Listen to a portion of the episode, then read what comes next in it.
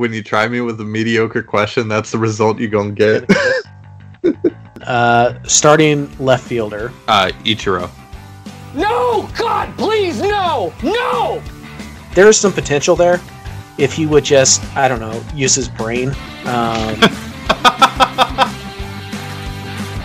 because, especially, I mean, come on, man. Jerry Dipoto's the GM. Who the hell knows? Looking out my window, and this FedEx driver just hit a tree. You are no gentleman. And neither are you.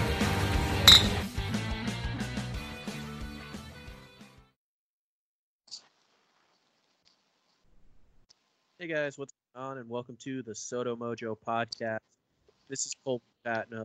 I'm back as always with Ty Gonzalez. Ty, how you doing? I'm I'm doing well. We got a lot to talk about, uh, so I'm pretty pretty stoked for this one. Yeah, quite a few uh, quite a few things to dive into on today's show. We're going to talk about Major League Baseball's um, tactical tactically leaked uh, playoff format change. Um, obviously, we're also going to talk about the Mariners finally signing Taijuan Walker to a one-year deal. Um, we also have uh, Carlos Gonzalez, pretty notable name, uh, coming to camp with the Mariners, and uh, we're going to preview uh, second base uh, is where we're at in our positional previews. So uh, pretty jam-packed show, like Ty said. So uh, let's get right to it. As I call an audible, Ty, it's a surprise game of Wheel of Opinions. We're starting off with one. You ready for this? Oh, okay. Yeah. All right. Coming out of nowhere here. You guys don't know, or you didn't listen to the end of lo- the last podcast, which was 80 minutes long, so I can't really blame you. Uh, basically, you send us an opinion on Twitter. Uh, we'll put it on the wheel. We spin the wheel, and no matter what the uh, topic is, we have to formulate an opinion uh, on the spot, and uh, can lead to some fun things. So, we have a few topics left over from last week, including the uh, potential overuse of antibiotics uh, in our food. Um, we have a actually a couple Pokemon questions, which is kind of interesting, and of course the one we're all looking forward to, the migrations of crabs from Christmas Island. So, Ty, you ready to give this wheel a spin? I'm I'm ready. Well, here it goes. And oh, it's the overuse of anti or probiotics in food. Go Ty. Um, yeah, man. Uh, I was not prepared for this one. Nobody Uh, is. Uh, yeah, man. Stop stop it or or do it. I don't, I don't know. You know, that's great. I guess I guess I would say that this is obviously just another way for the government to control us in our minds. They're injecting this stuff. They're in bed with Big Pharma, who's putting this stuff in our food, and the FDA signing off on it to make us slower and dumber so we can't rise up and resist something. So, um, I don't even know what an antibiotic is, to be honest with you. So, I mean, I know that like antibiotics are good, but also you need probiotics. So it's like, I don't know. I, I, I- don't think I'm too far off with the big pharma thing, to be quite honest with you. Sure. Anyways, so yo, yo, free Martin Shkreli. yeah, uh, sure. no, no, don't do that. don't do that. Pharma bro can uh, rot in jail for a while, so that's All right. basically how it works. So uh, and we're off to a great start. We are indeed. But let's get into a uh, let's get into a topic that really divided uh, baseball Twitter, not just Mariners Twitter in general. It is the uh, leaked proposal, um, or at least discussed proposal of uh, changing Major League Baseball's playoff format. If you guys missed it somehow, uh, the basic idea is to expand the playoffs once again. Uh, this time, adding two more wild cards to each division or to each uh, league, making seven playoff teams in each league instead of the current five. Um, the team with the best overall record would get a first round bye. Uh, the team with the second best record would get to pick their opponent in the first round. Uh, the team with the third best record would get to pick between the other remaining contestant or contestants, and so on and so forth. Uh, the one game play in style wildcard round is out. Uh, they would be replaced by three game series. And uh, that's pretty much the gist of it. So, Ty, um, had a couple days. You had the initial impressions, and then you had a couple days to really think about it. Um, what do you think overall? Are you in or are you out? Um, there's definitely issues with it. Yeah. but I don't mind it, and I know I'm kind of in the minority here with that. Um, I think it's kind of fun. Uh, the idea of being able to pick your opponent, I like that. I think that's actually pretty fun and creates for some interesting strategy. But um, there are more problems with it than than good things, in my opinion. Uh, so I'm gonna dive into those. Sure. Uh, which, like, all right, the first seeded team getting a first round bye. I don't think first round byes are good for a baseball team like they are for a football team. right. You see, like, coming out of the All Star break after a team goes on like a week long break, guys come back, you know, slow, rusty, you know, little, especially on the offensive side. It's good for the pitchers getting to rest arms and stuff, but for the bats, bats are going to get cold. I don't know if you want that spot. Don't you want Right. to be playing games? Getting consistent, you know, game action?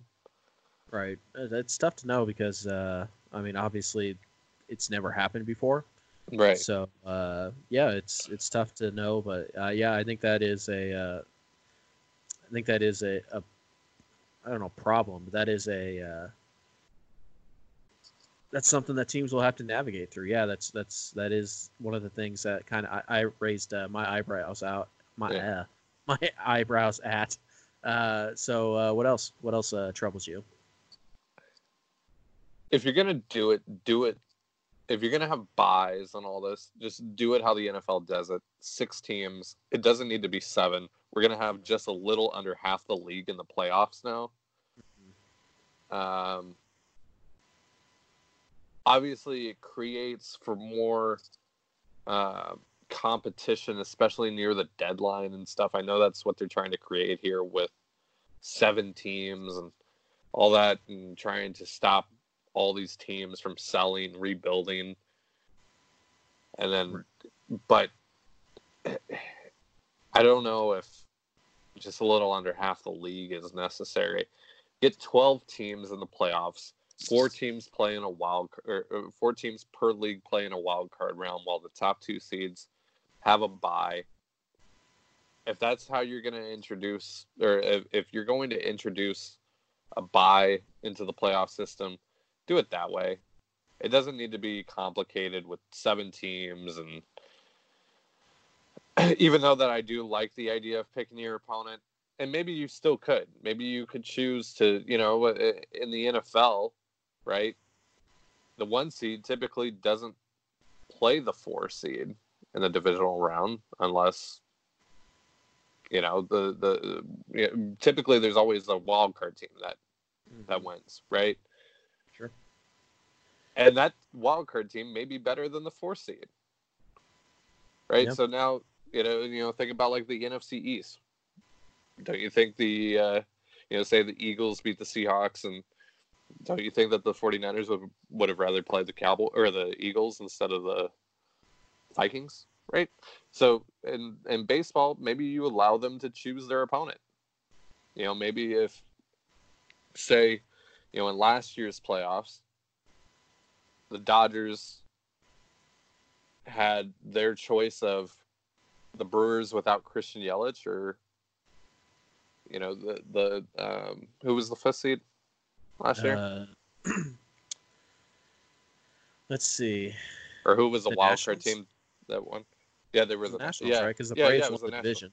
Right. Yeah. So, you know, or they would pick the Nationals, who, you know, obviously they went on to do what they did, but you Yeah. look at that team from a distance and think, you know, maybe. I don't know, man. That pitching Yeah. is kind of scary in a three-game Yeah. series Yeah. or five-game series. So maybe you do take the you probably take the Brewers. Yeah. So, you know, so maybe given that freedom, more so, just from what what happens in the wild card round between the two matchups and the two winners that come out of that, just let the one seed pick who they play out of those two teams, and then the lower seed gets whatever team they don't pick, right? Just Right. and and then that makes getting the one seed even that more important. Right. So, Yeah. Yeah. Um, I don't know. Do you think that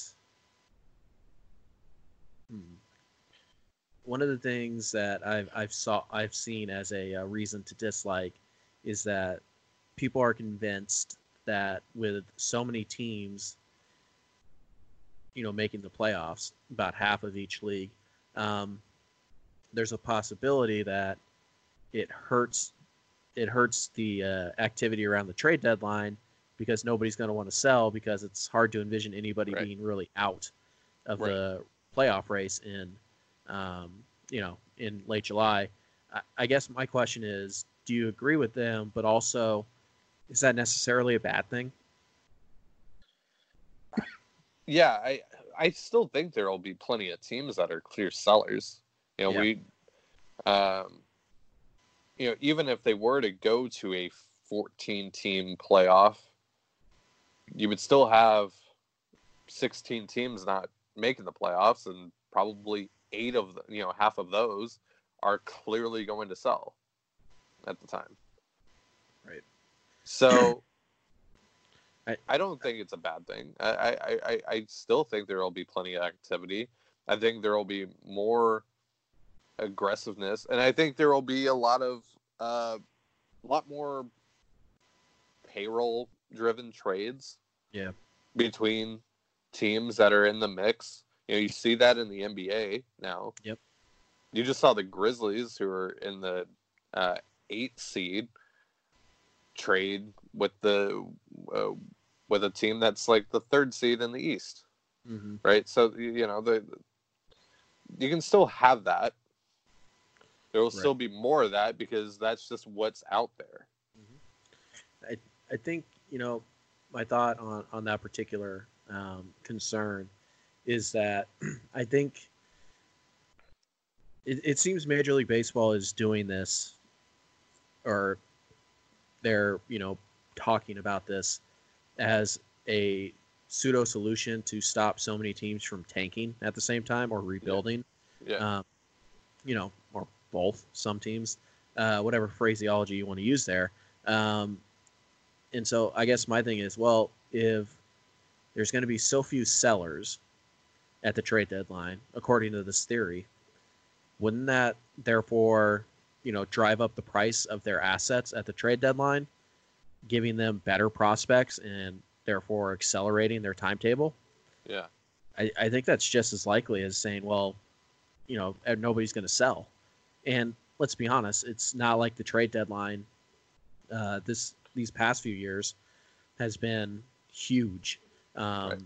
Last year, aside from the last minute Zack Greinke deal, we were all pretty, you know, sufficiently whelmed by the uh, by the trade deadline and went about as expected. And um, so you know the trade deadline's starting to lose its luster. I also wonder if this deal, if this proposal would actually move up some significant trades. Um, you know, sprinkle them in throughout June and early July, um, because yeah, if you- if you're competing for that playoff spot, if you can get better on, you know, July 3rd as opposed to July 31st, you're getting three extra weeks of that player that you're trying to trade for.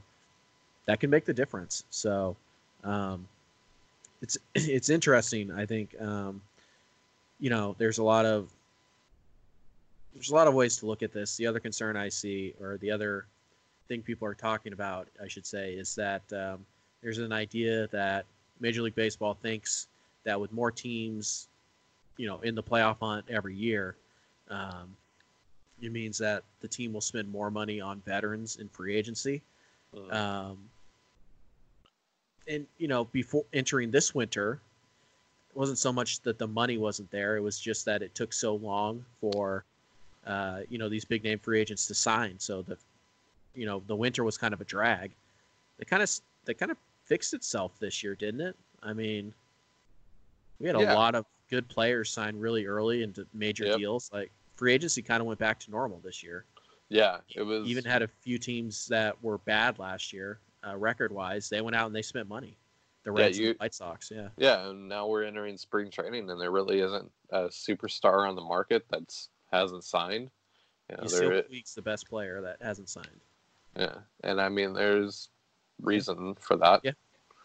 So There's no egregious, you know, unemployed people right now. yeah, Um, you know, I, I guess I would say Puig not being in Major League Baseball right now is egregious, but that's me. I, I'm, I'm a huge Yasiel Puig fan, so. But yeah, no, I like so I just it seems like that's kind of fixed itself, and also we're kind of in a like I mentioned the White Sox and the Reds, they've kind of jumped from rebuilding to we're going to compete. In the last few years, we saw the Twins do the same thing. Uh, we saw the Rays kind of jump out of nowhere and win 90 games, and they've decided over the last couple of years that they're going to compete. You kind of see a bunch of these teams that were rebuilding. They're to the point now where they're like, okay, now it's now it's time to give it a shot. Um, Yeah. It feels like there's maybe like a, two years ago there was probably 18 teams that were truly trying to rebuild. Um, this year, I think it's probably down to 10, maybe 12, and by all indications, starting this winter, the Mariners are going to be one of those teams that's looking to take the next jump. Um, you know, maybe Miami is too. It just seems to be fixing itself. So I, I understand the hesitancy there. I guess I would say this overall about the plan. Um, there are a lot of problems with it. Uh, and my initial reaction was, "Yeah, this is this is interesting. Um, obviously, there's tweaks that need to be made, but I, at the end of the day, like 24 hours later, I was in. I, uh, yeah, you know, I, I, I personally like the six teams playoff spot even more. Um, you could even work it some kind of the five and the six play the one game playoff, and then the wild card, the wild card one team, they host a three game series with the winner of that game. Um, I just, know, I, I think it's, it. I think it's to be honest, part of it is is that anytime Major League Baseball proposes a rule change, like everybody over the age of 45 just oh my god they're gonna this is gonna ruin baseball just wait this is the end of baseball they keep changing things this is it's just gonna get worse they said the same thing about eliminating the third to first pickoff move. Do we really miss that? Really? I so i mean part of that is is that i i love um for lack of a better term i love anything that angers baseball boomers. Um so so this whole thing with all the people acting indignant about, oh my God, they're ruining baseball and all this, that, that, that probably had a, a big uh, hand in my decision to, to be supportive of this. Um, I, I, I think I would say six teams, and then you run it kind of similar to how the NFL runs their playoff system. So, um, but yeah, you know, it, it's interesting um, from a Mariners fan perspective. Uh, I think it was was it Larry Stone or Greg Johns, one of them. Uh, they did the math, and the Mariners in this format, uh, in the over the last 18 year playoff drought, if this format was instituted, uh, the Mariners would have made the playoffs six or seven times yeah. in 18 years. I mean, I believe it was every time that they finished over 500 yeah, it was. It was since Which- 2001. Yeah, Yeah, which is both sad, but also if the Mariners made the playoffs six years, you know, six every three years, basically. hmm It's not ideal, but it's certainly you can live with it, right? yeah. Um, so I mean, it's from that perspective, you know, we the, may be a little... the rep the reputation of the Seattle Mariners organization would be a lot different. Yeah, it would. I, you know, I think it was Colin O'Keefe who made a pretty good observation. He said, you know, if uh, if Major League Baseball had the same type of playoff system as um, the NBA, uh, the Mariners would basically be the Portland Trailblazers, yeah. which is, you know, moderately successful NBA franchise.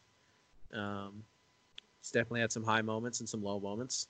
So, yeah, I just, I don't know, man. It, it's tough because, you know, most people, I'm sure, oh, you're Mariner fans. Of course, you want more teams in the playoffs. Um, and, you know, obviously part of that has to be true. um, it's been 18 years.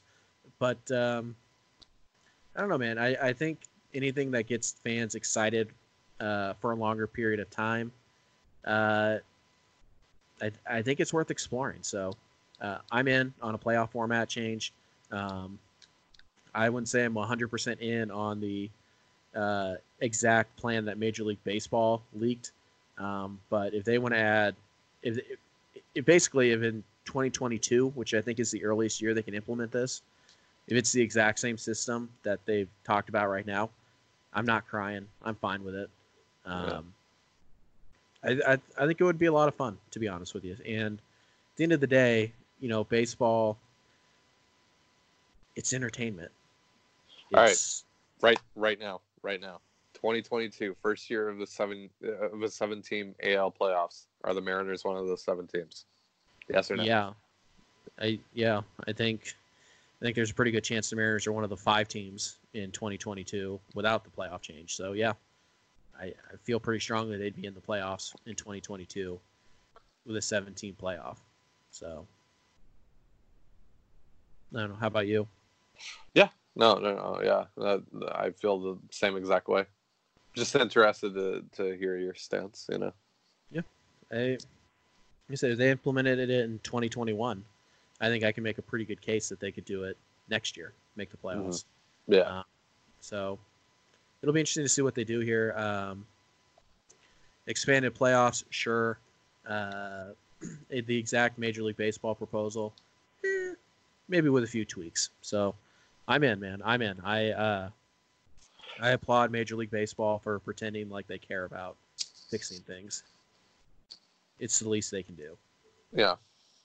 And I think, you know, if there were um, a six team format instead, or just the fact that even in the seven team proposal that there is a guaranteed series to be played for every team, Yeah.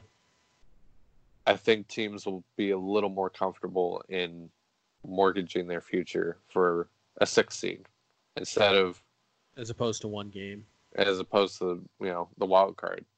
No teams are really going for the wild card. They'll acquire a reliever here or there, just some middle of the pack type of arm, you know, on a one year deal. It's not going to cost them much. That's really that's what you see at the deadline right now. Um, for a lot of these teams that are just fighting for that wild card spot, it's not it's not as aggressive as as one would think and um, yeah, I think maybe guaranteeing a series to an organization will change some minds, but we'll see. Yeah. I think, um, like I said, there, there's always going to be a large faction of baseball fans who any change whatsoever they're going to scoff at. Yeah. Um, and I love annoying those people. So I I am uh, like I said, I'm in largely because of them. Um, I just I'm interested. At the very least, I'm interested, um, and I think that's a, a step in the right direction. And uh, you know, Major League Baseball found a way to kind of move past the cheating scandal um, for a little while. Uh, so that's all they ended up doing, like that that was their only intent. They succeeded, so good for them. Um, so, uh, anyways, but let's let's talk about uh, let's talk about our local baseball team, like we're supposed to do here. Um, Seattle Mariners have made a couple of notable moves. Let's start with the less notable of the two moves we're going to talk about today. Uh, former Colorado Rockies MVP candidate Carlos Gonzalez is in Seattle, or well, Peoria. Um, About damn Sign- time. only about five years too late, but Yeah. you know, it's uh, he's in Peoria with uh, the Mariners as he signs a minor league deal, um, which will pay him seven hundred fifty thousand dollars if he makes the big league team. Uh, I don't know if there are any more incentives in terms of play time or anything like that, uh, but Carlos Gonzalez, um, not very good anymore. What do you do? You think he has anything left to give the Mariners? I mean, he's just one season removed from nearly a two-win year. I don't know. He might have something left. I mean, last year was atrocious, but Two, wait, wait, two, two wins. Fangraphs Yeah. WAR. yeah, in 2018. Oh wow, it's funny because I think on uh, Baseball Reference WAR he was like 0.4 in 2018. That's interesting. Oh, really? Yeah, yeah. Yeah. He's one 1.8 in fWAR. Oh yeah, not bad. Usable. Yeah. Yeah, he slashed 276, 329, 467. That's not bad. 16 home runs. Yeah, you know, slightly below league average offensive production, but still ran the bases pretty well. Decent defense. Yeah, yeah, it's not it's not terrible. Um, you know, and we seen worse. and we've seen, you know, I mean, perfect example. Hunter Pence was a, Yep. was really bad in 2018, and then comes to the Rangers on a minor league deal and is an All Star. Is talked about quite often in trade rumors. I think, uh, yeah, I, I don't know. He, he might have something left. I think he has a pretty good shot at making the team, especially with Haniger's injury. I don't know. There there might be some there. That's interesting. You think he has a good shot at making the team, huh? I do. I do. I think. I think uh, after Haniger's injury, I'm not sold on Braden Bishop and Jake Fraley and Kyle Lewis making the team. Shut your mouth. No, I uh, I agree, man. I, I've been making Yeah. the argument all winter that uh, you know Kyle Lewis, people are overhyping him because of what the uh, the six home runs he hit, basically. Um, they're leaping to a lot of conclusions. So I'm with you on Lewis, and obviously the Haniger injury opens things up. Um, so, what like what percentage do you think you would give uh, Gonzalez to make the team? I, I'd say 40. Forty. Okay. Yeah, I, I, I you know, it's. I think he has a, a, a solid chance. I, I, I think it's well more than zero. Um, Interesting. yeah, I, I, I yeah, I, I think the, I think everything's kind of lined up for him to break camp with a team, and you know, if he if he plays well, he might stick around, you know, for a little bit for the season. You know, maybe you get some trade interest, and if not, no harm done. You call up Kyle Lewis, or you call up Jake Fraley, or you call up Braden Bishop, whichever one doesn't make the team, Right. and that's it. I mean, Big you got to figure. You got to figure probably two of those guys make the team. Um, Yeah. So you're reasonably confident he makes the team. I'm not. I had him at like, I think like ten percent. Mm. Um, uh, but if you know, just kind of talking it out here, if Mallex Smith is going to make the team, we know that. Yep. Um, he's probably the starting center fielder on opening day. Yep. Um, so if Gonzalez does make the team, he's probably playing left, Mm, right? yeah. I mean, left or right, Let's let's look at what his numbers were for offensively. last. Yeah, and. Right field. Um, all right, right field. Uh, right field compared to left field. Oh, actually, he was really good in left field last year. Right. Well, I mean, last year or 2018. No, last year. Okay, He didn't play. in Cleveland. Yeah, I mean, this is only 151 innings, but he graded out really well. Okay, well, I mean, I think, you know, obviously every outfield's different. He used to have to patrol that huge outfield out in Colorado. Yeah. Um, Cleveland's outfield a little bit smaller, I'm sure. Um, I don't know the you know the, the square footage of the Mariners outfield, but I would say it's reasonably big. What's Um, the other team that he played for in 2019? Because. Fangraphs. Okay, yeah, the Cubs for 15 games. right. uh, didn't go well. So, no, yeah, if, if he, I, I don't think he's great defensively. I think, I mean, I'm not comfortable saying he's average, or I'm not going to call him that until I see him play. But um, let's just say he's in left field, right? So Mallex is in center, he's in left. Who's the right fielder? Kyle Lewis, probably. Yeah, okay. and then you still need a fourth outfielder. Um, Probably Braden Bishop. I think Bishop or Fraley. I think Fraley. I'm starting to lean Fraley uh, for the one that m- misses the team over Kyle Lewis now. I think Over uh, Kyle Lewis or over Braden Bishop? no, like I, I think Bishop and Lewis will make it. Oh, okay. I'm starting to lean to towards Fraley as the guy that misses, Mm-hmm. um, because of the injury. Maybe they want to give him some more time. Just, just kind of reset him in Yeah. AAA. Yeah, Um, yeah, I think you know part of the thing that uh, could work uh, to your advantage in that uh, in the Fraley being sent down thing is is that um, Carlos Gonzalez is really bad against left-handed pitching.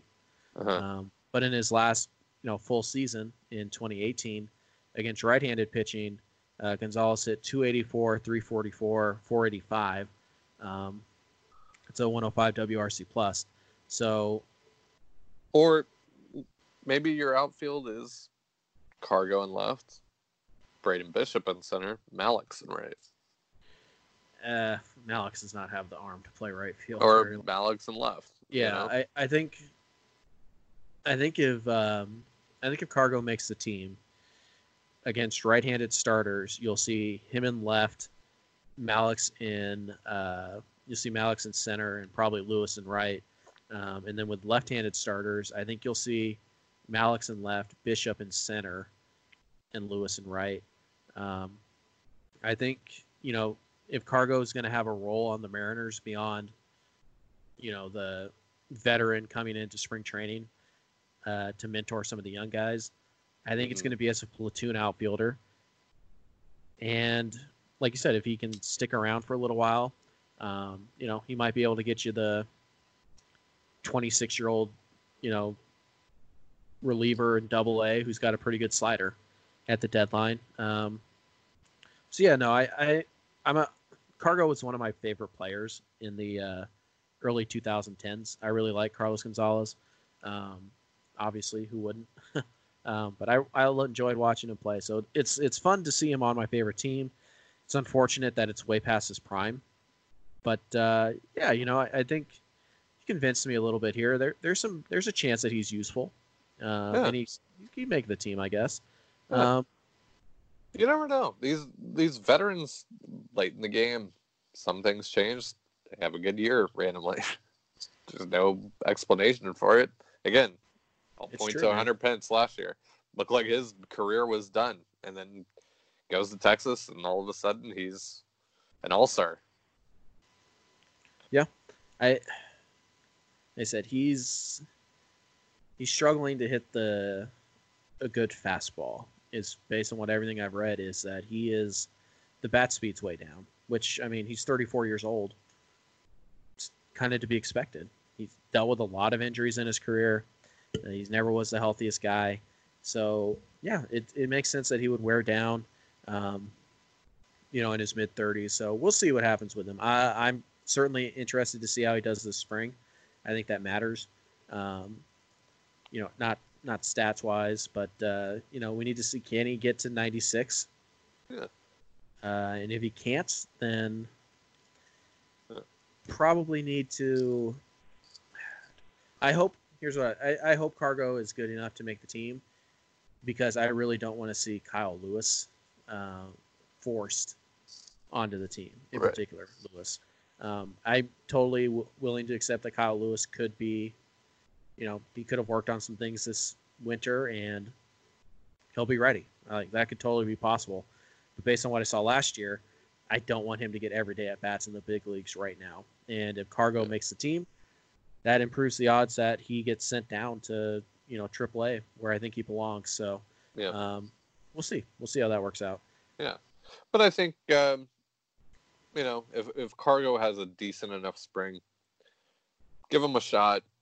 Write it out for the three weeks or so that Haniger's out, and you know if he sucks, he sucks. And, Probably no worse than 2018 Ichiro. So yeah, that was when the Mariners thought they were trying to be good. well, he can still hit a dinger at least. Maybe we'll see. Uh, I yeah, mean, no, had, I, I he think had you're three uh, last year. so was fine. More than Ichiro. certainly. Yeah, no, I think you're uh, starting to convince me here. Uh, yeah, Cargo was always going to be a guy I was going to watch this spring. Um, but no, yeah, I, I think maybe his odds of making the team are probably a little bit better than I gave them. Um, so we'll see how that works out. Uh, I like I said, I hope he does make it. Um, let's move on and talk about the transaction that most people care about and the one that Ooh, most people have been clamoring for since what December. yeah. Taijuan That's the first rumor. Yeah. Yeah. Taijuan Or actually, Walker no, even back when he got uh, let go. waived. Yeah, Yeah. non-tendered. Yeah, I think we uh, I think we wrote an article about him as a, you know, maybe it was a slideshow, five non-tender guys to sign or something like that. Yeah. That was back in November. So uh, yeah, we we just like pretty much everybody, every other Mariners fan in the world has been clamoring for Taijuan Walker to come back. He's back. Signs a one-year deal yesterday, worth two million dollars.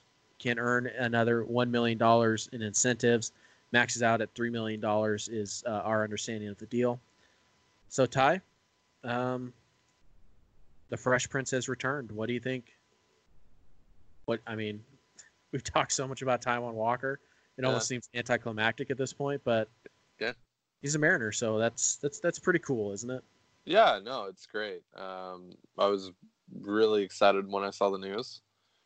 Um, it was the one thing that I wanted them to do this off season when I, you know, when the realization came in that they weren't going to do a whole lot. Mm-hmm. Um, this was my one thing that I just, you know, if I could just get one thing this off season, it would be this. And um, they did it, and it's great. Um, I'm really looking to really looking forward to seeing him in a Mariner uniform again. Uh, I am a bit concerned with some of the stuff that came out about his last session, where he's throwing just in the mid 80s. Mm-hmm. Um, got to see that velocity get up. Um, but you know, and, and after seeing that, I'm I'm a little surprised that he did get a major league contract. Um, just for those concerns, you know.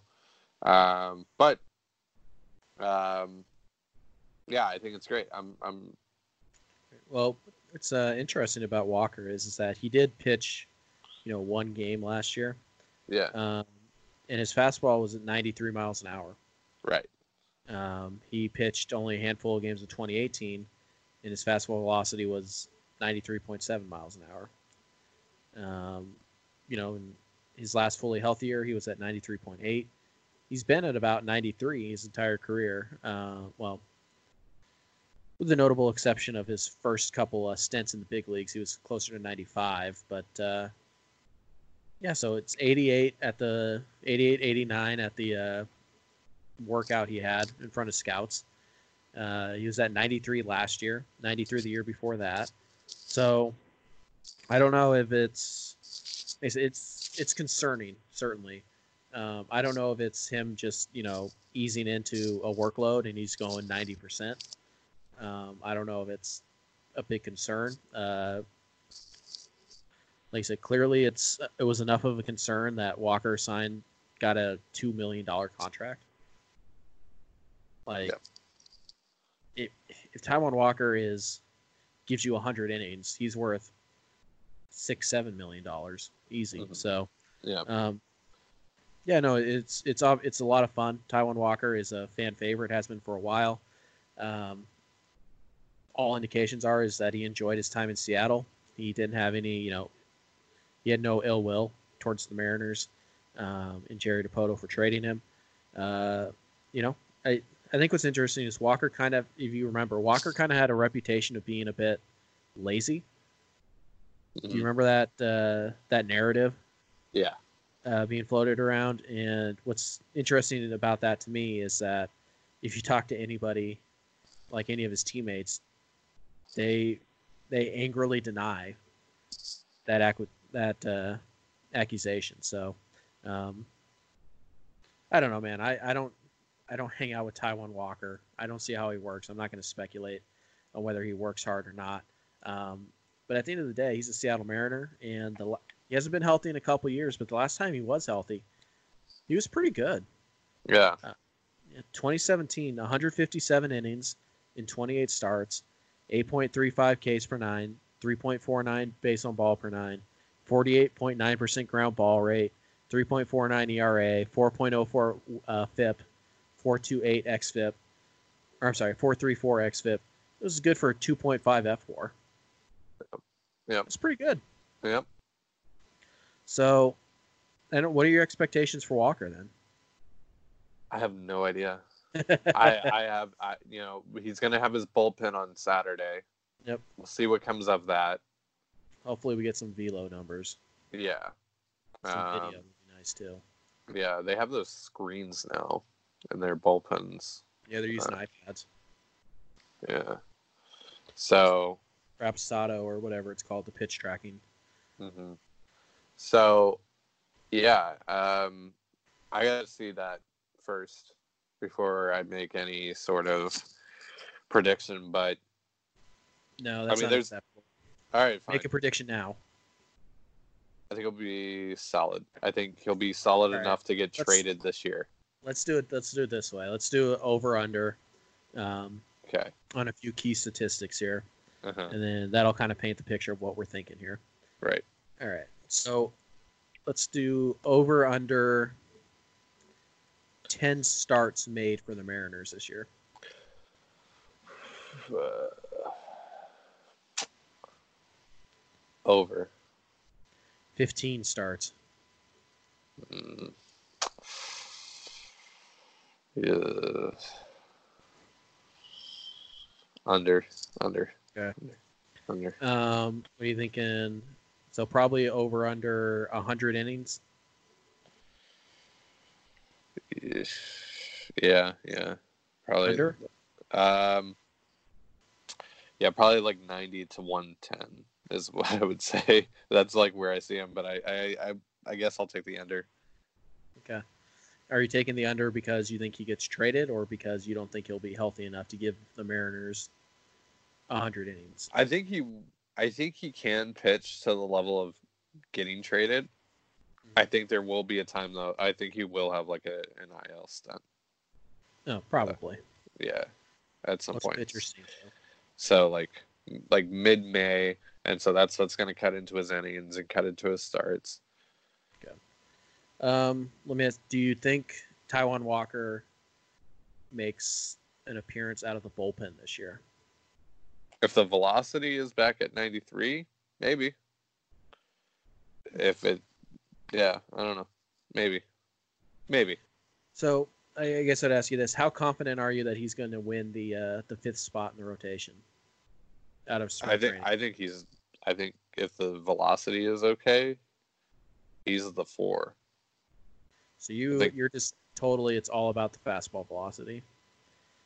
If we Well, see I- ninety if we see ninety three this spring, you're in. Basically, Yeah. right? Yeah, because I just I, I I don't know if he's creative enough to overcome the lack of velocity.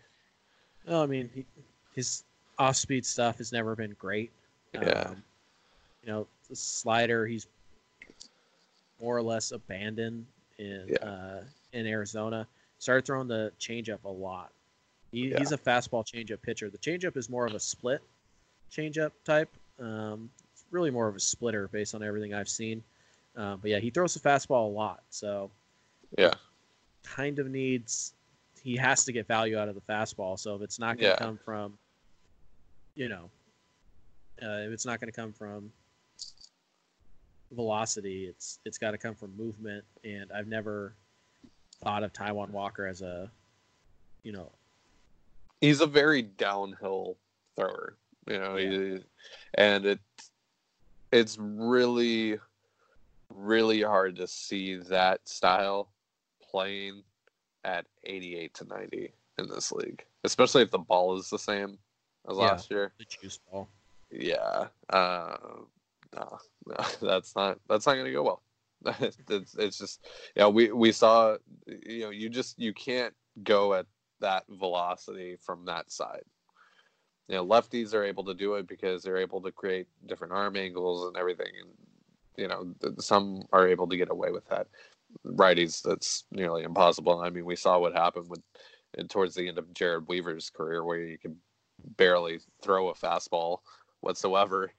You know, it's He was like Jamie Moyer, but significantly worse. Yeah. Um, so yeah, no, it's it's interesting. You know, Walker, again, he relies on the four seam fastball, uh, but it is worth noting that he does have a cutter. So um, the Mariners have had good luck with the cut fastball. Um, they're pretty good at teaching it, and so Fangraphs doesn't differentiate between a fastball and a cutter, uh, as well as Statcast does. Um, Right. Statcast 2017, they registered um, they registered 54% of Walker's pitches as fastballs, with the average vo- velocity at 93.7, um, while the cutter accounted for 15%. Uh, it was the second most thrown pitch, and that sat at 86.4, which is where his bullpen was. Um, so yeah, it's you know fastball, cutter, splitter, curveball. Um, you know, it's sometimes the cutter gets called a slider uh, by the pitch tracking. So uh, it'll be interesting to see. And by the way, just as we were talking about him, Taijuan Walker says it's spring training. I'm 100% right now. I feel really good. I've got four bullpens under me, letting it go pretty good too. So, I mean, of course, Walker's going to say he's healthy, but uh, all right, Mister Best Shape of Your Life. I mean, I don't know, man. At the end of the day, at the end of the day, Taijuan Walker's a Seattle Mariner, just like everybody wanted. And you know, I'm not. uh And I'm you not- found, and you got to use your Rise of Ty Walker headline. Yes, finally, yesterday. absolutely. So I mean, it's it's all been worth it. It's been a pretty big year for me, man. Keon Broxton was a Mariner for a brief time. Yeah. Yep. Now Carlos Gonzalez, or, uh, Carlos Gonzalez is a Mariner at least for a little bit. Taijuan Yeah. Walker's back. It's been a good year for the guys that I I like. That You know you who else is a Seattle Mariner? Wei Yin Chen. That's weird. yeah, that's that's not one.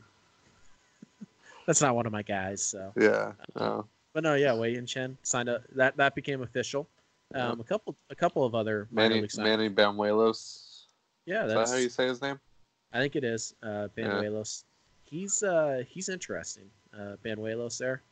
Um, I remember he was like top prospect in the Yankees farm system for a long time, and they like refused to trade him. They loved Manny Banuelos, and it's just been um, based on the hype surrounding his career, an unmitigated disaster uh, for him.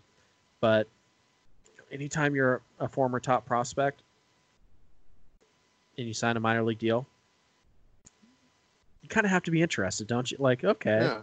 maybe this this could work, maybe. So we'll see what happens there. Um, the other guy fits that mold, by the way, is Alen Hanson. Yep. Uh, I don't know if we ever talked about, but that's probably for a good reason. Um, so yeah, the Mariners signed a bunch, of, or they signed four guys to minor league deals yesterday. I'm sorry, I don't have all of them off the top of my head. I know two of them were Banuelos and Wei Yin Chen became official. Um, but other than that, I, I don't. There's nobody worth remembering, I guess. Um, It's hard to even remember Hanson when you consider the amount of utility players that are in this camp. six or seven.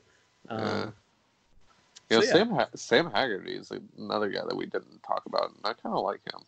Sam Haggerty. Yeah. Well, we'll probably get to him in our second base preview, uh, which I think we're. I think we've reached that point. Um, that was strategic. no, it wasn't. But uh, anyway, so uh, before we move on, any final thoughts on uh, Taijuan Walker? Um, you're basically, if, if I'm, you know, understanding you correctly, um, you see 93 uh, this spring, you know, 92, 94 this spring. Uh, you're in. Walker's going to be the four. He's going to be good. Yeah, I, I, I, really, um, yeah, I'm, I'm all over that. You know, I It's think, all about the velocity. yeah, well, you know, and we got to see how he responds. Yeah. Yeah, but, yeah. I mean, But com- velocity is your big concern right now. yeah, velocity because if if the velocity is not there, there it- else he, it's yeah, it's not going to work for him. Um, unfortunately. Uh, so we'll see. we'll see what happens. Um, but I think it's fun. I think it's really fun. I'm glad to have him back. Mhm. And uh, I- I think Taijuan Walker, or I think the Mariners' first um, spring training game is not this Sunday, but next Sunday. First televised one, at least. Yeah. I really hope Taijuan Walker gets to start. Give Yeah. him the ball for an inning. Let's see what he's got. Let's get ready to go. man, But- I gotta tell you, I love these high ceiling signings late in late in the spring or late in the winter. Right. You know, it's Taijuan Walker could you know have a really solid year this year and maybe get traded and get you something when you didn't even expect to have him back. You know, in the first place, you didn't even expect to have this opportunity in the first place. Also, he's 27 years old, so it's not out of the realm of possibility he Yeah, pitches he really sticks. well. Yeah. And you say, okay, we, we want him around, and so give it a shot. Um, so yeah, uh, Taijuan Walker, there's absolutely no downside to this signing whatsoever. Um, anybody who tells you there is, they're lying to you. All right, so let me let me ask you this question real quick. Uh-huh. Who's gonna who right now do you see having a better season? Taijuan Walker or Kendall Graveman? Uh, Walker, I actually I, I actually like Graveman. Um, Yeah. I'm kind of, you know, I don't think we've really talked about that all that much. Um, because I mean, it's Kendall Graveman, the guy who's never been able to stay healthy. But the last time we saw him on a big league mound, he was throwing like a 94 mile an hour sinker. Uh, you know, so um, that's that's a guy we, we probably need to talk more about. Um, I, I don't think I'm not I'm not going to tell you that Kendall Graveman's going to be like a number three, um, but if you post you know a four ERA with seven and a half K per nine, and you know, I I think he's got a shot to be a you know a two win pitcher um, if he can stay healthy. That's the big thing. But actually, yeah, I'm I'm you know Kendall Graveman's probably a guy we're not talking enough about but it's pretty easy to see why we're not. I mean, it's it's hard to imagine him having a long term future here in Seattle.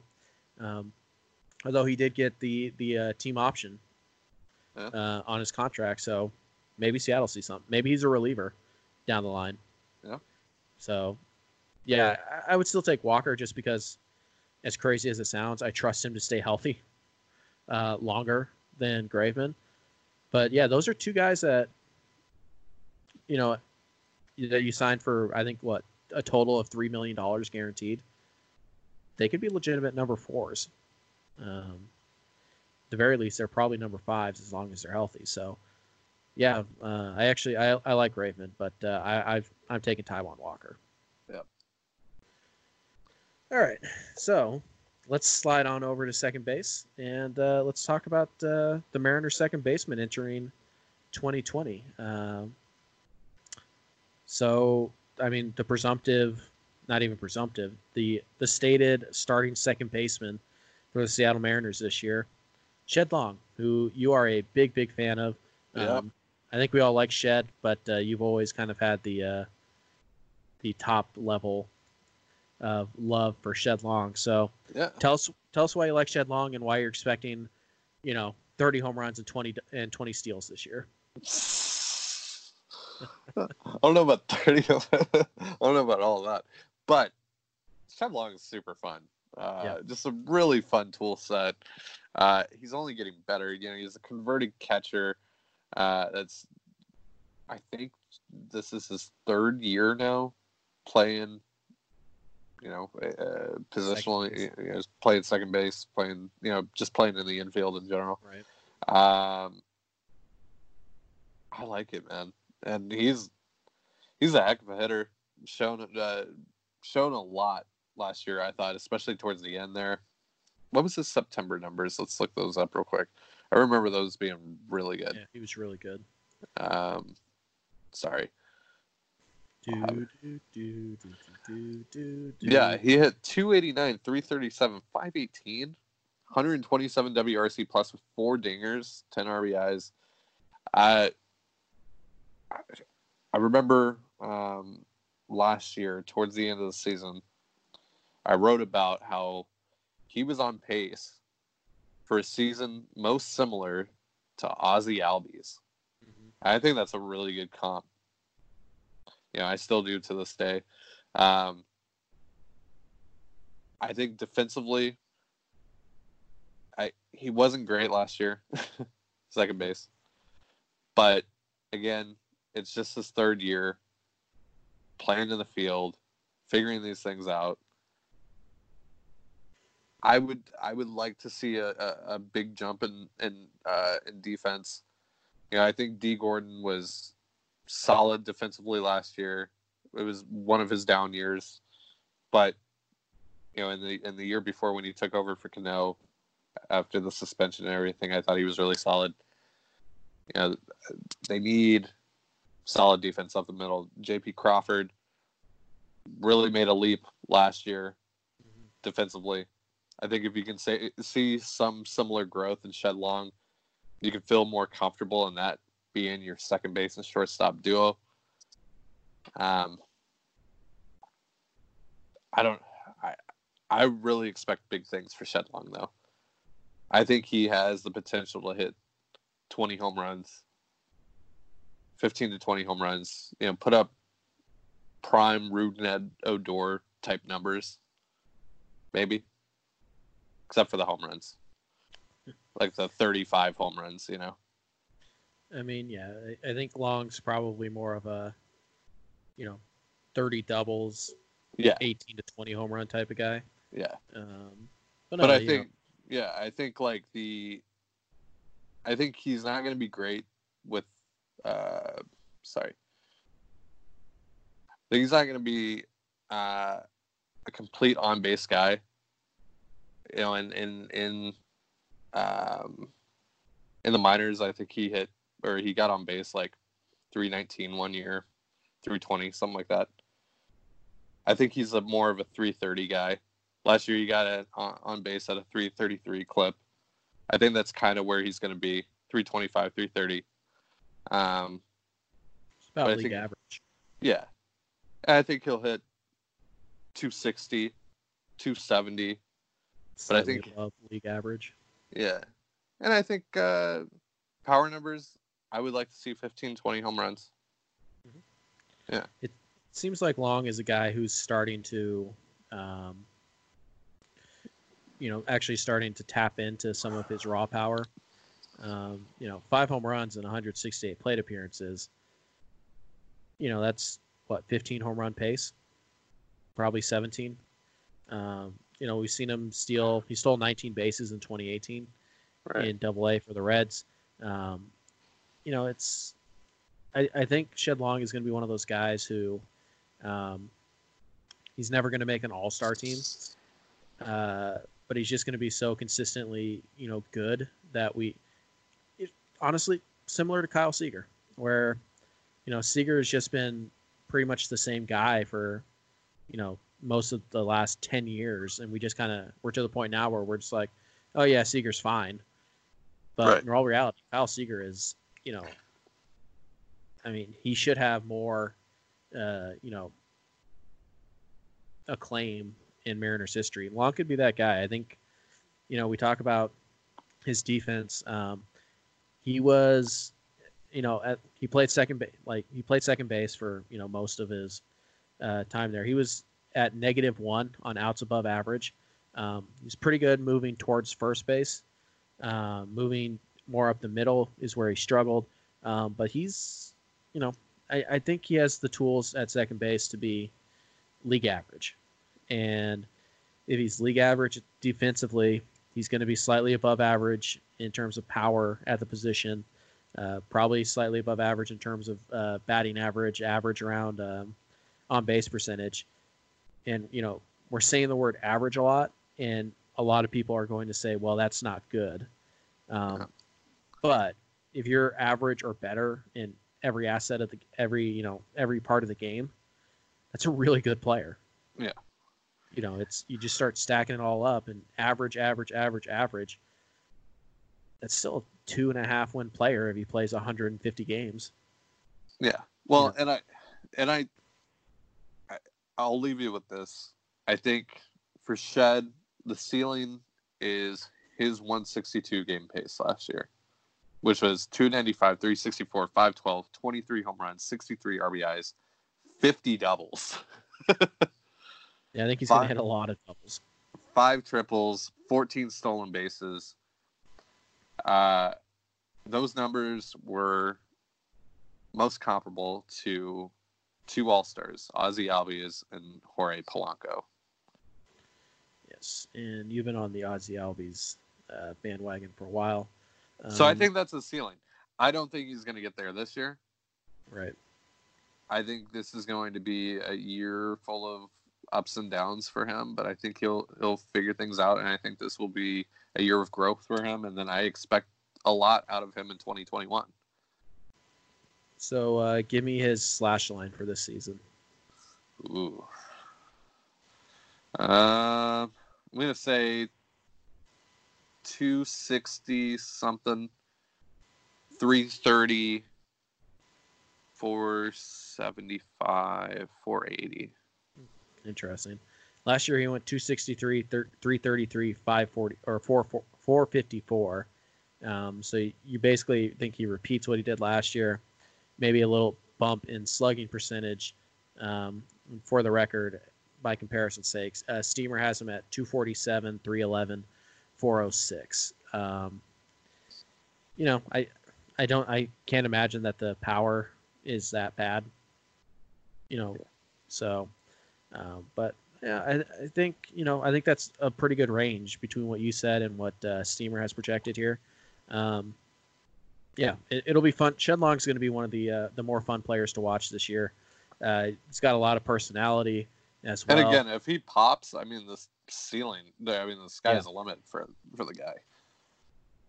yeah, he's really good athlete. Um, you know, and he doesn't turn 25 until late August. So Yeah. it's a uh, you know he's it's his year 24 season, um, and I you know it's hard to not you know talk about the Mariners' future and not have Shed Long being a part of it in some capacity. I don't know if it's starting second baseman every Yeah. day, but you know they talked about him being you know super utility last year. Sounds like this year they really want to give him second base and just leave him alone and see what happens. Um, and so we'll see. It's uh, you know I think I think Shed Long's probably going to play 130, 140 games this year for the Mariners, uh, assuming health. So Yeah. we'll see how that goes. Um, other second baseman that we probably need to talk about real fast here, Dee Gordon. Um, you think he's on the team on opening day, or do you think he's waived slash traded? I have no idea. I, I, I, I just I don't see a spot for him. You know, I know that they've talked about maybe he would play a little bit of uh, outfield while while Haniger's out. That's another option for them. I, I, uh, I, I- I would just eat the money at this point, but you know, especially now that you're you're for sure going with Shed Long at second base. He's not going to have an opportunity to really play that much and build value, etc. To trade him, and even if he does build value, what are you really going to get um, for him anyway? Is it even worth it? So, I don't know. I would probably just eat the money and just waive him. Yeah, I think. Um, I don't think that's what they're going to do, though. I No. I think he's probably going to make the team. Yeah, I, I would tend to agree. I think it probably comes down to um, how willing is Dee Gordon to, you know, sit on the bench four to five times a week um, to get used late defensively in place of Shed Long to do some pinch running. Um, is he going to be okay playing shortstop and center field or left field? Uh, you know, and if he's just not going to be okay with that, you should eat the money and let him go sign a minor league deal somewhere else. Um, but if he is going to be okay with that, then you might be able to get some use out of him. Uh-huh. Uh, you know, it, here's Dee Gordon is going to find his way onto a contenders roster at the end of the year before September, simply so you know, defensive and base running late late game replacement. You know, he's going to be the Rajay Davis of somebody's roster. That, Can't you just imagine him in a Yankee uniform? Always been able to see that one, or Boston too. But Boston's Yeah. not to make the postseason. Probably thinking about his dad. So. Yeah, Um, yeah. No, yeah. Uh, so Dee Gordon, I don't know. I, I think there's a path for him to play three games a week um, without, you know, seriously setting back. Because what you don't want to do is you don't want to be so desperate to give the veteran at bats that you're taking them away from Shed Long and you know Jake Fraley and Braden Bishop and Kyle Lewis. You don't want that. You want you want Dee Gordon's at bats to come from, hey, you know Shed needs a day here. D, you're getting the start. JP needs a day, so D, you're going to go play shortstop for us for today, or you know, hey, and you know this is a scheduled day off for Carlos Gonzalez, so you know Mallex is going to go play left, and D, you're going to play center today, and then after that, you're on the bench for you know defensive replacements late in game and uh, you know pinch running opportunities, and if he's okay with that, um, the Mariners don't need that 14 million dollars for anything. So if he's okay with that, then he can stick around. But I'm not, you know, I'm not. Oh, I have to find a way to get Dee Gordon 15 at bats every week.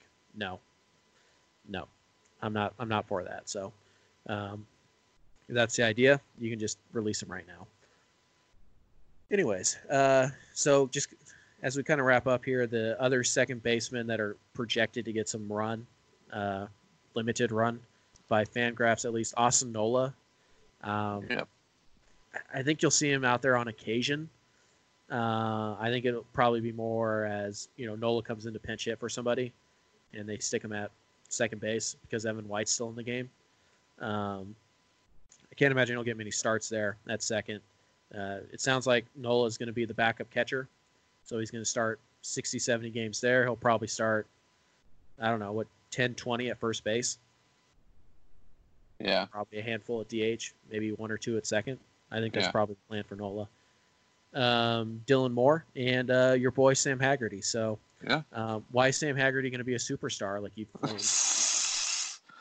Well, you know, he's he's shown really good on on base skills. Um, a lot of speed. You know, no no power whatsoever, but a lot of We're speed. talking like legit 20 grade power. Yeah. But um yeah, I mean shoot, um 2017 in uh, in high A, he stole 49 bags. Like that that ain't nothing. I And mean, basically, you're hoping Sam Haggerty is Terrence Gore, and hey, if he can maybe get Billy Hamilton. I mean, he could probably get on base a lot more than Terrence Gore. Sure about that? Yeah. I think so.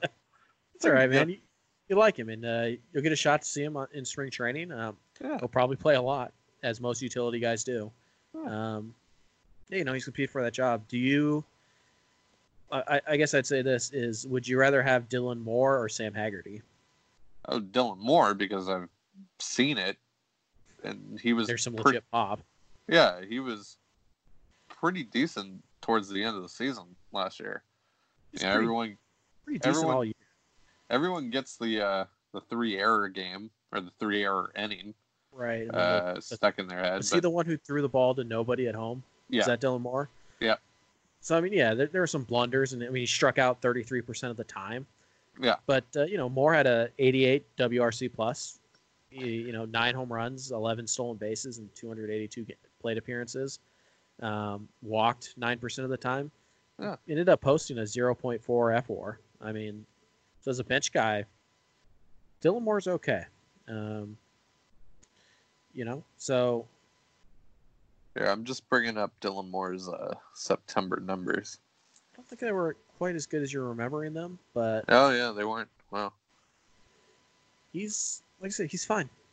Is, uh, you know, 25th, 26th guy on your roster, he's fine. And also, by the way, a really good defender. I don't know if you if you've looked at this, Dylan Moore in outs above average on Statcast, Uh, 80th percentile. wow. By the way, Dylan Moore also really fast. Sprint speed on Statcast, 82nd percentile. Wow. I mean, he's got some pop. He can run the bases. He's a pretty good defender. Dylan Moore's a nice little player. And, you know, on a winning team, he's probably a nice little AAA player. But honestly, I would rather see Dylan Moore get regular at bats than Dee Gordon. So it's probably says a lot more about Dee Gordon than it does Dylan Moore. But uh, no, yeah, it's interesting. At second base in particular, uh, Dylan Dylan Moore was uh, at plus two outs above average, um, which is really interesting. He 38 attempts, he had a success rate of 95, the estimated success rate on similar, uh, you know, similar attempts there is 90. So he was plus five percent success rate added. Um, the only position he was truly terrible at was third base, and I have to wonder how much of that is those three balls that he made errors on in one inning. You know what I mean? So Mhm. Dylan Moore actually, but Dylan Moore four outs above average in left field. Wow. There's Interesting. something there. There's something Yeah. there. Played Um, some center field last year. did he? I think so. Yeah. Yeah. he did. He did. Yeah. Yeah. Only a couple of innings, but yeah, he's. I mean, I don't know, man. I, I feel okay with Dylan Moore out there. Like he's not, he's not a starting player. Uh, he's 27 years old. He's not. He's never gonna, you know. He's not Ben Zobrist, but uh, I don't know, man. I Dylan Moore is. He's interesting. He's a pretty useful player, particularly to the Mariners this year. Right. Um, we'll see. You know, you never know. He's maybe he if he hits 230, 320 with 400 slugging percentage Right. coming off the bench, it's pretty good. Um, I think that's all the second baseman Fangraphs has listed on their depth chart. Um, you know, there's nobody really in the minors. That's I, Donnie Walton. Do can sit or do you consider him? I think you have to consider him for second base, but Right. pretty sure Walton's going to start the year in AAA, right? I would assume so. Yeah. And then the only other guy I can think, Tim Lopes, but Lopes probably. Should we consider Lopes probably more of an outfielder at this point? Uh, he can play. Lopes can play second. I mean, yeah. Um. I, mean, that's, his natural. position. Yeah, Yeah. that's his natural position. But I mean, he mostly played outfield last year, so I don't know. Um, let's see here. Yeah, he only played eight innings at second base last year. Hmm. So I don't know. Tim Lopes, another one of those guys. Pretty solid bench piece. It really is. Um, yeah, I I honestly keep forgetting about him. He hit 270, 359, 360 last year. Yeah. Stole six bases in only 128 plate appearances. Uh, he graded out as average or slightly above average at uh, in right field, left field, and second base. Um, so, yeah, you can you play all over. He puts the ball in play. Good speed, um, really good speed. Again, I guess today's the day to be slightly surprised by player speed. Tim Lopes, 85th percentile in sprint speed. Wow. Dylan Moore and Tim Lopes, they can move. Good athletes. So, Yeah. yeah, you know, um, we'll see how much they you know either. he, he walked. He walked last year. Yeah. Too. 11, 11.7 uh, walk percentage. I mean, yeah, he got. Uh, I mean, he hit 270 and he had a 360 on base. So, I mean, yeah, he's he's interesting. The Mariners have some pretty interesting options at second base, and the more we talk about them, the more I'm like, you could probably just DFA Dee Gordon. Yeah. Like, like I would, I'd rather see Dylan Moore and Tim Lopes than Dee Gordon right now. Um, but we'll see. We'll see what happens. It's a long spring. Players are going to get hurt. Um, you know, there's a good chance. Uh, the nice thing about Lopes and Moore is I believe they both have options uh, remaining. Uh, Moore has all three, I believe. And so, uh, yeah, Moore has three options Lo- Lopes has three. Lopes has three as well. So, yeah, so there's some options. You can keep them around. You know, but at the end of the day, Shed Long's the everyday second baseman, and we think Dee Gordon is going to make the team. So he's probably the de facto backup, right? Yeah. Is that where we landed? Yep. All right. So uh, that's second base preview. Shed Long. Uh, Ty's called him a superstar. We'll see if he's right. Uh, so just saying, Ty said that Shed Long is better than Ozzie Albies. So it's pretty bold. I, I, I never said such a thing. yeah, we'll play back the tape. I'm pretty sure he did. So, anyways, uh, another long podcast today. So here's what we're gonna do, Ty. Okay. We're gonna spin the wheel of opinion one time. All right. You get two minutes. We get two minutes to talk about it, Oh and then we're god. out of here. Oh god. What if it's about the crabs? Yeah, you're the expert. All right. You guys didn't know Ty has studied the migratory pattern of crabs his entire life. He has a PhD in it, so Yeah. you know, expect genius right there. Here we go. Oh no, it's going to the crabs. Migration of crabs. Are you serious? Christmas- Dead serious. Okay. You know All what? right. You know what? You know what? I'm gonna call an audible on this, just because we already answered answered the antibiotics one. I'm spinning again. I'm using my free spin, I was ready though. and it landed on migratory pattern of crabs. So we're talking you- about the crabs. okay. All right, so we, no avoiding this question, Ty. The migratory pattern of crabs from Christmas Island. Go. What's your opinion? Yo, yo, Christmas Island sounds pretty dope, right? Like, is it Christmas there all the time? Dude, you're running away from it. Okay, all right. So the migratory patterns of crabs. So wait, they're going to Christmas Island I or from Christmas Island? I think it was from Christmas From Island. Christmas Island. All right. So so Christmas Island probably uh, sounds actually not dope at all. Confirmed. So we got that out of the way. Uh, I don't know. They're it, it's probably better in the water or wherever else they're going.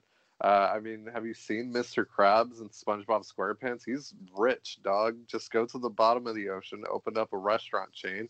You're good. Uh, way, uh, I'm pretty sure Mr. Krabs is a cannibal. So th- th- you know, sometimes you got to sacrifice things to make your way Wow. to the top. all right, all right. You know, you know, sometimes Cannibalism's get, okay if you if you get rich out of it. exactly. That's we are a pro cannibal podcast. Get this. okay, but seriously, uh, yeah, uh, my uh, sorry, I almost called it Migrant Island, Christmas Island, Christmas Island. Uh, sounds trash, and that's why the crabs are leaving. I, So it's, a problem with Christmas Island. Figure figure your stuff out there, people. all right, strong strong take, strong take. Um, would would you like to know what actually there was happening there? Because I looked it up. Okay. Um, so here's the thing: is that Christmas Island is apparently um, in the Indian Ocean. Okay. It may or may not be near Australia. Okay. Maybe Dan Clark can help us out there. Um, and uh, basically, what happens is, is that for most of the year, they're found deep in the forest of Christmas Island, Uh, but they migrate to the coastland to breed starting in October and November. And uh, apparently, they take over the entire beach. There's something like, you know, 50 million red crabs on Christmas Island. just that- banging. Just- Hold on. apparently from you know November and December. Um, so, uh, also a fun note here: you cannot eat red crabs. I mean, you can, but they're not like the crab that you get at seafood restaurants. So, Right. um, so I guess you know, So guess weird my opinion- crab orgy on Christmas Island. just like we drew it up, just like we knew we would talk about on this episode. We love it. So, yeah, I guess you know, baseball podcast. I guess my opinion on the migration of red island, cra- uh, the uh, red crab on Christmas Island, is uh, good for them. Good for them, man. Um, also, I never want to visit Christmas Island. Um, I'm not a fan of small bug-like creatures, and this honestly looks like my worst nightmare come true. So, um, I'm out. Uh, and unfortunately, you can't eat them, so I can't make my my planned uh, global warming joke about cooking the crab in the ocean. oh my god. Yeah, no. Uh, this, sounds a little terrifying. I'm not gonna lie, but also, uh, holy cow, there are some. Do red crabs eat their babies? That's lovely. All right, let's spin let's spin the wheel one more time. I know we said we were only gonna do Fine, one, but let's do Female- another one. By the way, female crabs eat, only eat their young when they're hungry, so good for them. Oh wow, only when Yeah. they're hungry. Very Uh, bold. Very, wow. very, very brave. Very brave. Just like the Houston Astros today in their uh, Oh, lovely little press conference. All right, spin Sounds the wheel like this is again. closer to Reese McGuire. Anyways, um, Yeah, I bet Reese McGuire would love Christmas Island. oh boy. Uh, by the way, red crab's made up of 96% water. They just don't have enough meat to be considered e- uh, edible. So, um, yeah, I, I need to turn off this page at Google. All right, here we go. One last spin. And, oh, it's gonna be close. And oh man, it like split the difference between two, um, between two topics, like right in the middle. Uh, but the wheel of opinions has decided for us, and we are to talk about the uh, reclining your seat on airplanes. I don't know if you've seen the uh, oh, video yeah. of the two children who look like adults on the airplane. Um, but uh, I'm going to defer to you uh, first on this because I, I don't fly. I've only taken four flights in my Uh-huh. entire life. right. Um, and I know you fly, you know, obviously to Toronto, to Washington, to New Mexico, and all that stuff. So Right. take it away here. Um, reclining on airplanes. What do you think? What's your take? Uh, yeah, don't do it. Uh, see, I, yeah, I hate flying in general. Um, So And- I. and I am very, uh, very much inclined to recline, but I don't do it because when, especially like when you're on those planes that have the TVs in the back of the seat, and then someone, you know, reclines their chair, Yep. and then it just, you know, and now the, your TV's at an angle. It's, yeah, I I'm a fairly tall fellow. I'm like six one, right? It's I don't have great leg room because I'm not rich and can't afford anything over coach. You know, I can barely afford coach. uh, so you know, I don't have a lot of leg room on most of these flights, especially on these little puddle jumper flights that I take from like uh, because there's no direct flight from New Mexico to Toronto, so I have to. So I have to go to barely a state. yeah, pretty much. So, you know, I have to go to Houston or Dallas or whatever. And so I'm on these little tiny flights. And I've had people recline on these flights in front of my face while I barely have any room to begin with. And then my legs are basically pinned. And then I feel like I have to pee. And uh, it's just an awful experience. I hate flying. I hate airports. They're so tense. Uh, TSA is weird and awkward borders are even worse. They're the most robotic people ever. Flying in general, just the whole, just the whole event of it.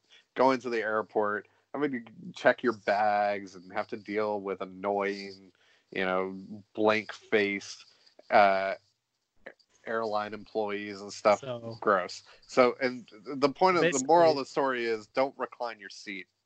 basically, if I'm if I'm understanding you correctly, what you're saying is, is that the somebody reclining their seat on you is just the the cherry or just the the straw that's going to break your back and force yeah, the it's just the cherry. force the top. airplane to land to arrest you. You're Yeah. just it's just building and building all the anger, and then somebody reclines on you, and it's time to it's time to throw down. Yeah, it's just like like that's just the you know, that's the part where you're just like, really? You know, of all the things. It's just like, you know, I jumped through so many hoops today already. Right. All right. So here, like I said, I've only flown four times, and it's never been an issue for me. Um, I flew from Washington to California to go to Disneyland when I was like ten, and then a few years back, I flew to Denver uh, to visit uh, my dad who was working down there. Um, both times, I'm not flying around in you know Air Force One, so Yeah. comfort was not their primary concern in any of those planes. I don't even know if the seats reclined. Um, but and plus, I'm, I'm not a I'm not a fan of flying. It is a war against gravity, and it's totally unnatural that something that heavy can fly. Um, even though, you know, scientifically speaking, of course, it's natural because you can do it. but I, I, yeah, it's it's a war against gravity. You're basically just like peeing in God's face for four hours and hoping He doesn't kill you. Um, I, I'm not a fan of flying, um, so I, I don't really have a strong. Here, here's what I would say here is reclining seats. Um, any flight that is longer than two hours, the answer is no. Yeah. Just straight away, no. You, you're not allowed to recline unless you ask the person behind you if it's okay. And if they say no, you say no problem, and you deal with it.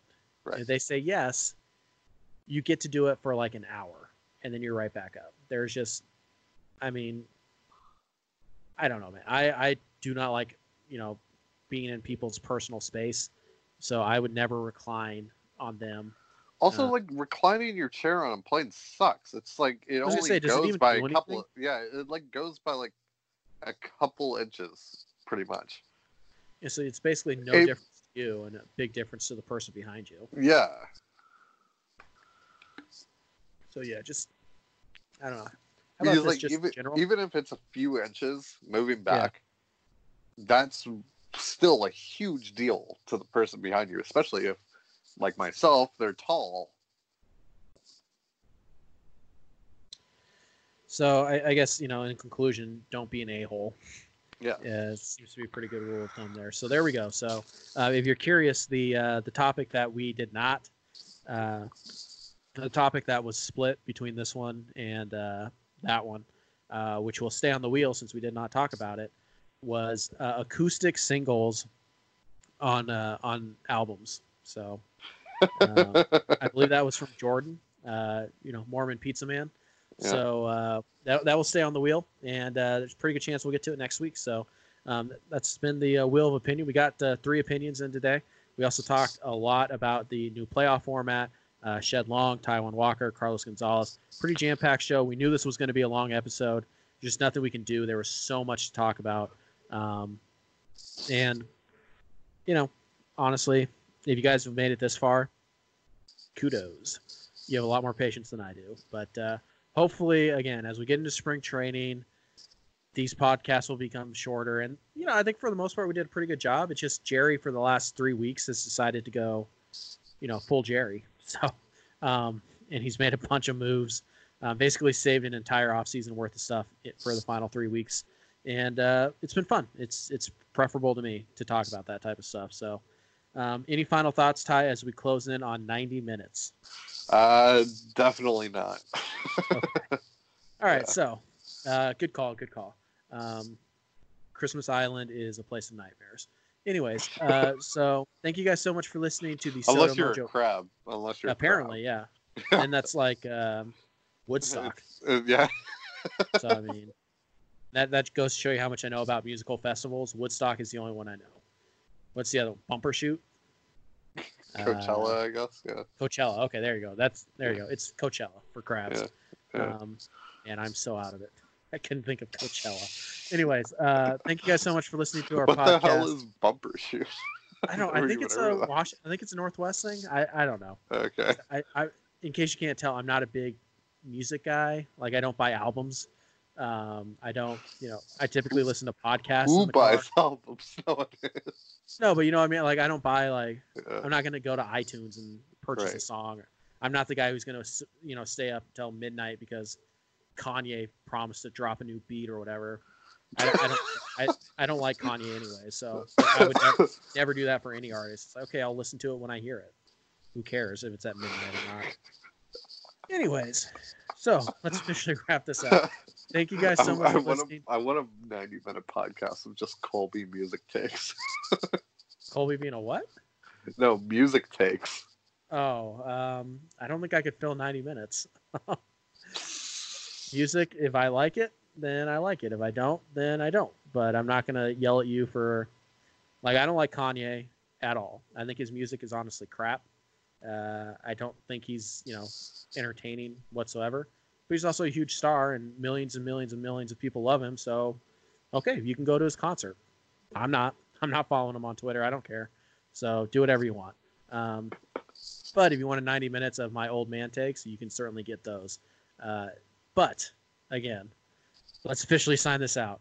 Thank you so much for listening, as I'm sure I've said for the last three minutes. Thank you so much for listening to the Sodo Mojo podcast. Make sure you subscribe so you don't miss any new episodes. You can follow us on Twitter at Sodo Mojo FS. We're also on Facebook. You can find our Facebook page. Give us a like there, it helps us out.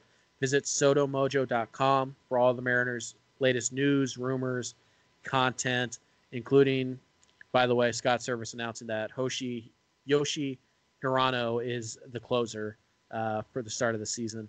Um, Oh, wow. So They didn't even make Well- it a competition. Yeah, I we'll, we'll talk about this next week. But he's not. I wanted, I wanted to, I I wanted to see Carl Edwards. You might, you might. But anyways, Uh, go to sodomojo.com, subscribe to the podcast so you don't miss any new episodes. Follow us on Twitter at sodomojofs, like our page on Facebook, and that's going to do it for us. And I will see you in another life. Peace out.